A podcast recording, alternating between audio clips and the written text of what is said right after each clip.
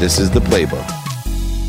Well, you and I got to sit down. It's so amazing. I've been with the greatest actors and comedians, and they're really, to me, exciting to talk to because you're so intelligent. Like, you can't be a great comedian or actor if you don't have a hyper intellect that is quick. But what I thought was so amazing is the depth in the lessons that I've learned by sitting down with you. And you mentioned fear because I'm always curious uh, how much fear people have in two respects, especially athletes and entertainers like yourself.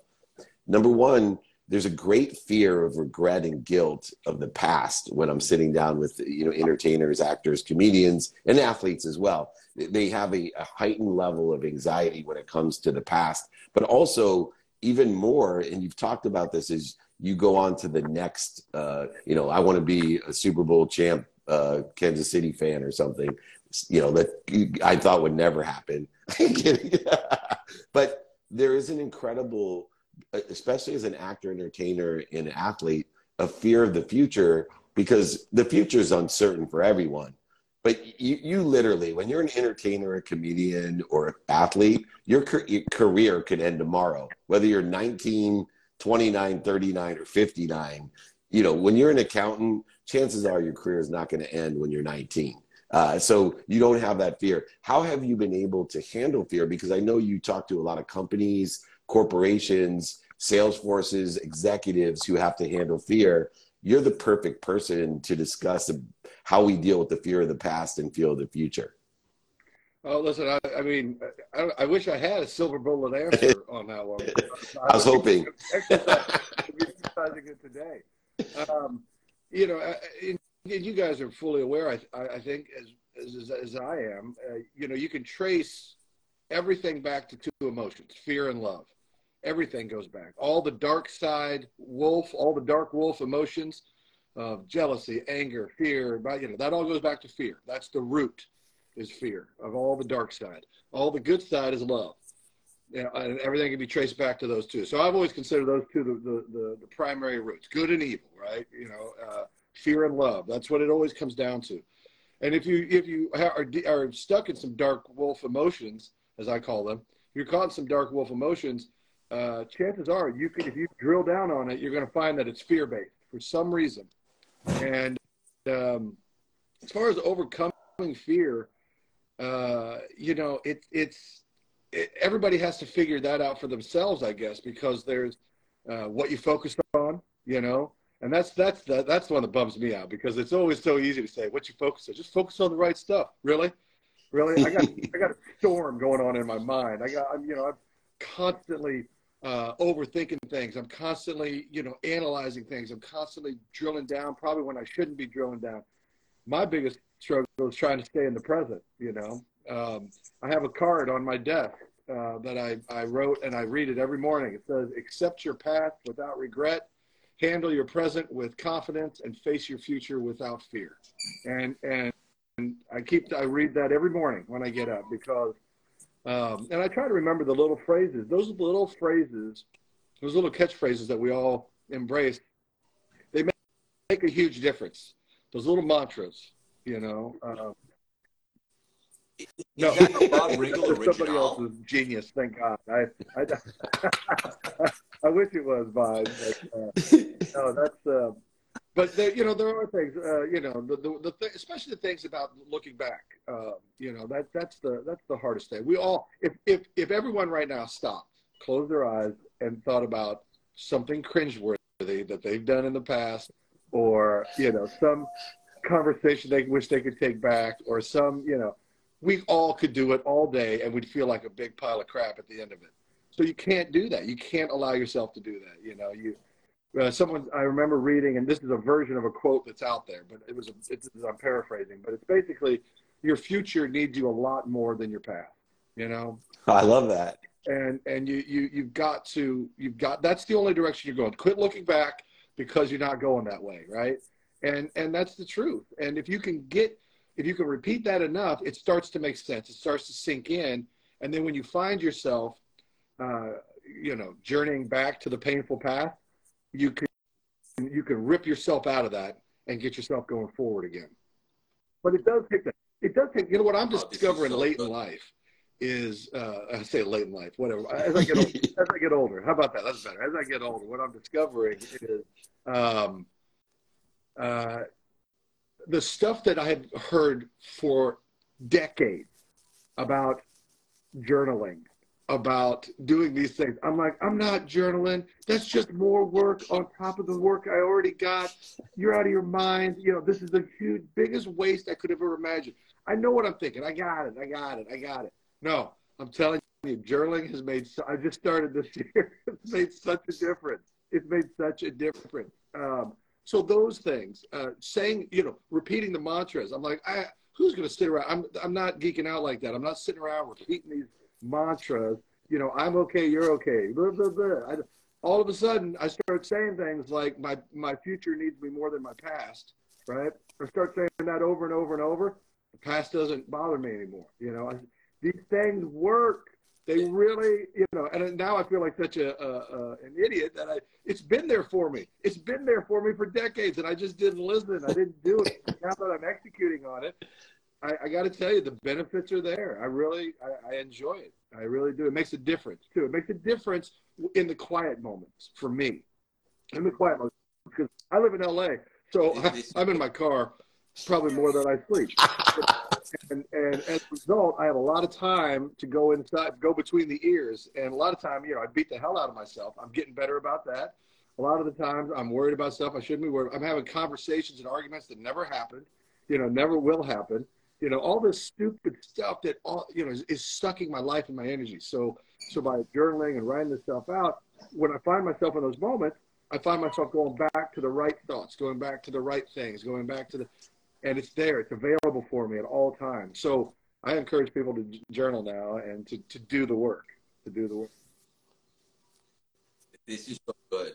And I'm, I'm fascinated with your mindset. It's so impressive. And you mentioned that you recently picked up journaling. So I'm curious, like, how did you handle disappointment, which spoiler is inevitable for all of us? Like, for example, I know how hard you wanted to be on Saturday Night Live, and then that was cut short at a time. How do you handle disappointment in the present and not dwell on it too much so you could stay available yeah. for the next great uh, opportunity. Well, yeah, you know, I think it's just about, um, I'm, I'm a pretty practical guy. So when, when I, I had worked 10 years to get SNL, I had worked my, you know, it was my dream, my goal. I learned so many lessons. By the way, every failure, if you can extract lessons, not a failure. Uh, and I know these, these are a lot of the, the, the buzzwords and code talk and, and phrases that we all use but I keep gravitating towards them for a reason. They're gold. They're solid gold. All right. So when when SNL didn't extend my contract, um, it hurt on a level, you know, at that particular time in my life that I probably hadn't experienced. Right. Maybe one breakup or something, but but but you know, like it, it was it was a body blow. But the lessons I learned that night when my agent called and said they're not going to extend your contract, I was like, oh, okay. I had about a, you know, I had a little pity party, and then uh, uh, I. It, it, wasn't long though, I promise you, because I started to get practical real fast. Which is, I had a daughter and I had a wife, and I needed to provide. So we had to eat, we had to pay rent, we had to. So I got practical real fast. But what are my options? What are my options? What do I need to do? And I also sat around and realized, oh, there's no you know, just because I got Saturday Night Live, which by the way was my first gig ever. So I was thinking, I'm done. We're done here. I, you know, I'm gonna do this for a couple years. I'm gonna make movies, and you know, we're golden. And I, I just was so naive about it. There is no finish line. There's no finish line in in in, in the arts. In in in whatever if you choose a life in the arts. Also in business. Also in whatever. I started to realize there's no finish line on this game there's you know maybe when they put you in the ground that you could call that a finish line. Maybe. But maybe. Yeah maybe. So uh, so i learned i learned so many important life lessons in that moment which you know part resilience part there's no finish line part you know this this is a this is an ever evolving game if you want to call it that. But this is this is an ongoing thing. It never you don't get to get off the bus. You don't get to get off the, the merry-go-round so you better get tough and you better get strong and you better start figuring some things out and you better realize life isn't fair and you better uh, embrace it and then you better decide what you're going to do about it. You know, you better decide what you're going to do about it. Are you going to get run over? Are you going to lay down? Are you going to die? mm, eventually you get to the answer. I took about 15 minutes and, and asked all those questions and had my pity party. And then I said, no, I'm not going to do any of those things. I got I got people to provide for. I got people who count on me. They haven't seen the best of me. No one has seen the best of me yet. Uh, you know, you have these conversations. You got to be your own coach. You got to be your own coach. You have to talk to yourself. And you got to talk to yourself like a coach would talk to you. You know, um, uh, I remember standing on a street corner, 31st and 7th in New York City. I had just taught an improv class, I, I, and I worked all day. I was flipping exhausted. I wanted to go home and, and get in bed and, and with my wife and snuggle and go to bed. And there was a, a midnight show down at the UCB theater that I could go down and work on some characters because SNL auditions were coming up and I was way behind. I needed to work on some characters and work on some monologues and and I stood on that street corner and yelled at myself like a crazy person in New York City would. Which, by the way, New Yorkers were just walking by me. It was no big deal to them. But I literally had uh, an argument with myself where I was like, I wanted to go home and I, I yelled. I, I said, "Why did you come to New York, you a hole? you know, why did you come here? Did you come here to go home? Is that what you did? Did you come here to go home? You came here to get on Saturday Night Live. You came here to do this. Now get your ass down to the UCB and figure it out. I was like, I, and I was looking, I don't have any characters. What am I going to do? And I was like, you're an improviser. Make it up. I don't care. But you're going to do something. You're not going home. So I literally had this argument, and then I walked down to the UCB, which is down at 26th and 8th, and I was at 31st and 7th. And I walked down there arguing with myself the whole way until I got there, and I did it. I, I did the show that night and I came up with two characters I ended up actually using in my audition. But you have to coach yourself. You have, and if it's as, if it's as silly as arguing with yourself, do it.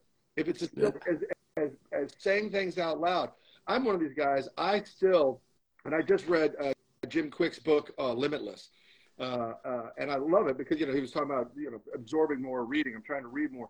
Um, I like to use all my senses. I like to see. I like to hear. I like to say.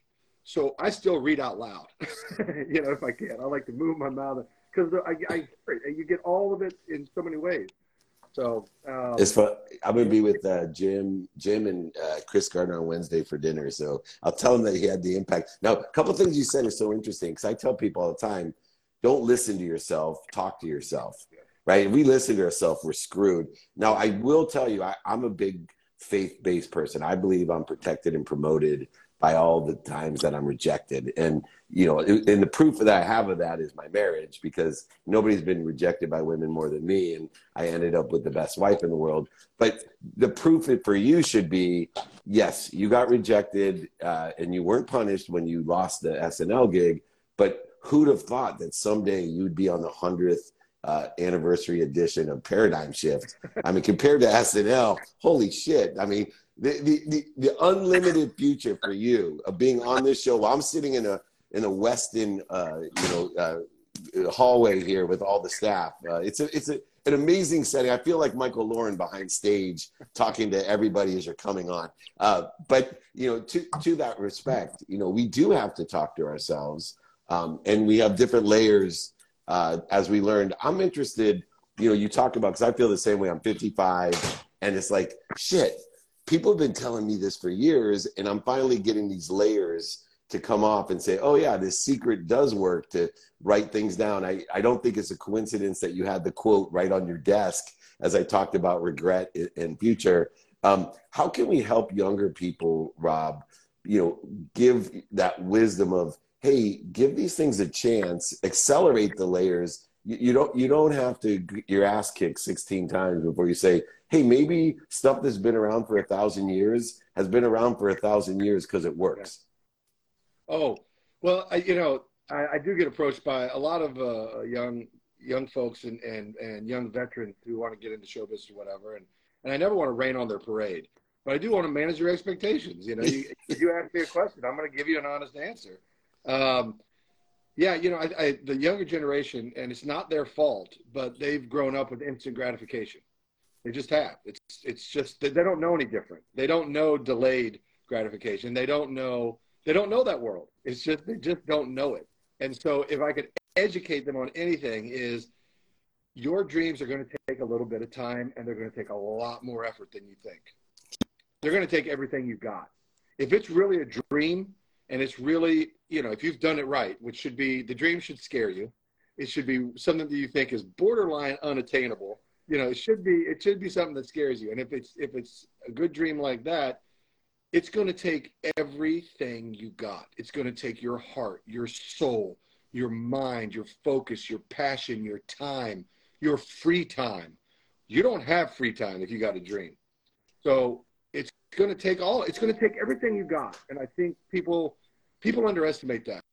Yeah, They- they I love that. so uh, I would tell them that's what it's going to take. And and I would say, and listen, listen to your elders. We can we, we can give you we can give you a couple hacks. We can save you maybe a year or two on your journey if you just trust us. You know, we're not just these old geezers who don't know how to use Instagram, which I barely got. you know, You're the co- you're the comic Buddha. That's what I'm going to rebrand you, the comic Buddha. We're selling him across stages across the world. Come and listen to the comic Buddha. He'll give you wisdom and humor all at once. Rob, I want to ask you real quick. When you were growing up, what was a bigger dream for you, or maybe equal? Top Gun or you know, being a probably being a comedian? comedian. Um, just because I I grew up a child of the '80s, so that means you know comedies were lifeblood. I, I quote all the comedies from the '80s, chapter and verse. Still in my life today, if I go play golf, you can count on about 20 uh, Caddyshack quotes during the round of golf for me.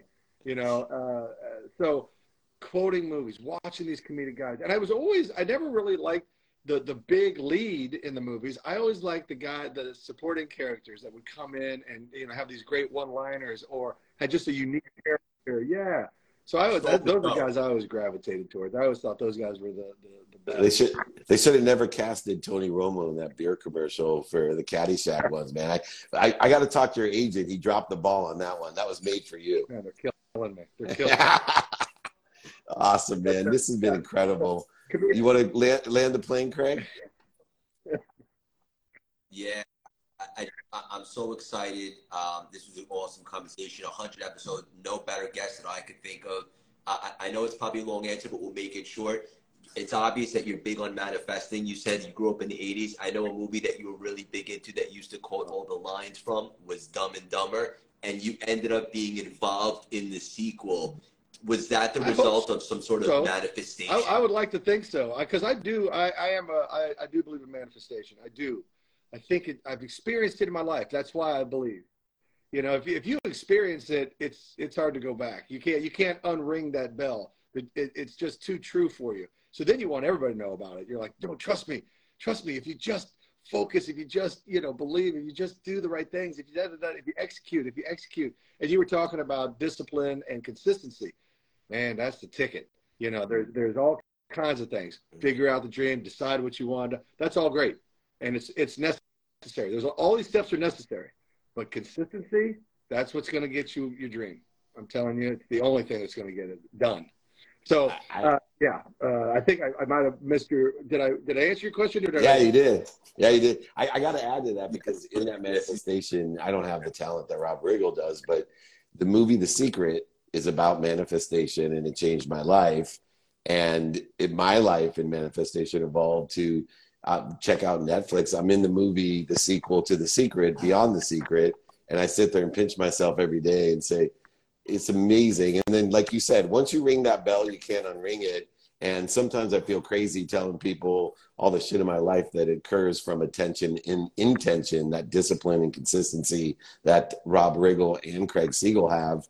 Uh, and I just, whatever I did to attract Rob Riggle into my life, I need more of you, brother. I can't unring that bell. We got to step on some more stages and do more stuff together. And I'm so grateful you took this time on a Saturday. It really means a lot to Craig and I. I'm, I'm so honored that you guys asked me to be part of it. So thank you. Appreciate it. It's, it's good to good to see you guys again.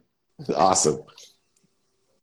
Rob, I'm excited to connect with you after. Uh, thank you. As Dave said, just want to echo that. Thank you so much for joining us. And you're better at technology, Instagram than you think. Dave, 100 episodes. Thank you so much. I, I love you both. I'm better for this You too. conversation. Comic Buddha. I love you, man. Take care. bye bye.